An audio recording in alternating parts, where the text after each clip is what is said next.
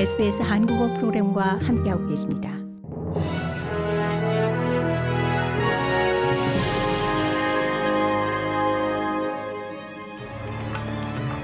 (2023년 1월 21일) 토요일 SBS 뉴스 헤드라인입니다.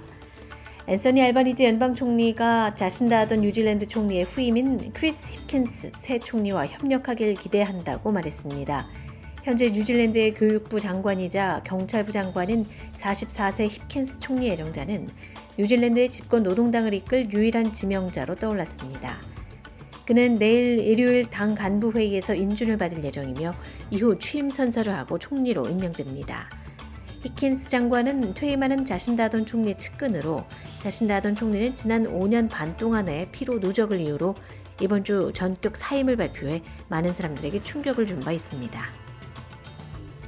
알바니지 연방 총리가 마이크로소프트의 공동 창업자이자 자선 사업가인 빌 게이츠와 만남을 가졌습니다.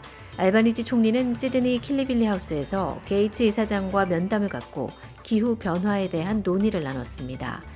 기후 변화는 게이츠 이사장이 자신의 회사인 브레이크스루 에너지를 통해 추구하고 있는 다양한 관심 사안 중 하나입니다.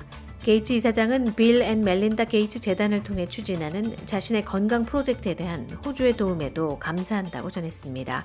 빌 앤 멜린다 게이츠 재단은 말라리아와 소아마비 근절 등 공공 보건을 강조하는 활동을 지속해 오고 있습니다.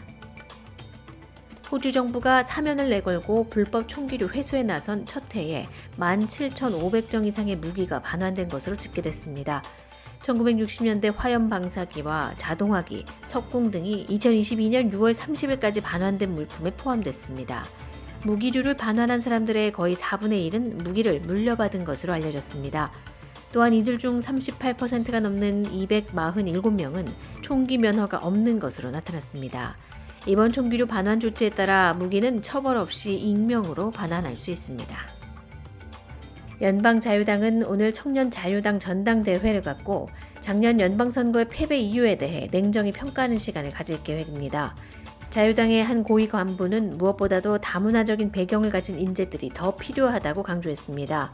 줄리언 리저 호주 원주민 담당 자유당 대변인은 자유당이 유권자들에게 미래의 도전 과제에 대한 명확한 계획을 제시하지 않았다는 점을 피력할 예정입니다.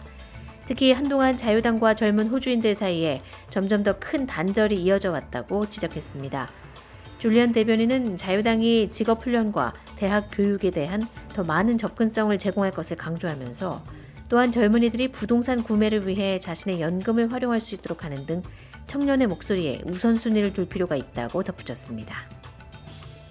고국에서는 오늘부터 설 연휴가 시작됐습니다. 올겨울 최강 한파에 눈 그리고 강풍까지 악천후가 겹치면서 귀성길과 규경길에 지장이 우려됩니다. 한편 고국에서는 오는 30일부터 실내 마스크 착용 의무가 대부분 해제됩니다. 마스크 착용 의무가 도입된 지 2년 3개월 만으로 고위험군 보호 등을 위해 병원과 대중교통을 비롯한 일부 장소에서는 착용 의무를 유지합니다. 하지만 이 밖에 실내에서 마스크를 쓰지 않았다가 적발될 경우 부과했던 10만원의 과태료도 폐지됩니다. 이상이 1월 21일 토요일 SBS 뉴스 헤드라인입니다.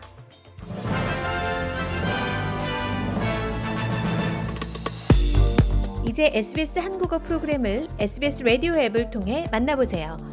SBS 라디오 앱은 호주 생활을 위한 여러분의 소중한 친구입니다. 여러분의 부모님께는 호주 생활의 필수적인 길잡이입니다. 아이폰을 사용하신다면 앱스토어를, 안드로이드 폰을 사용하신다면 구글 플레이를 통해 앱을 다운로드 받으실 수 있습니다. 지금 바로 스마트폰을 열고 SBS 라디오 앱을 만나보세요.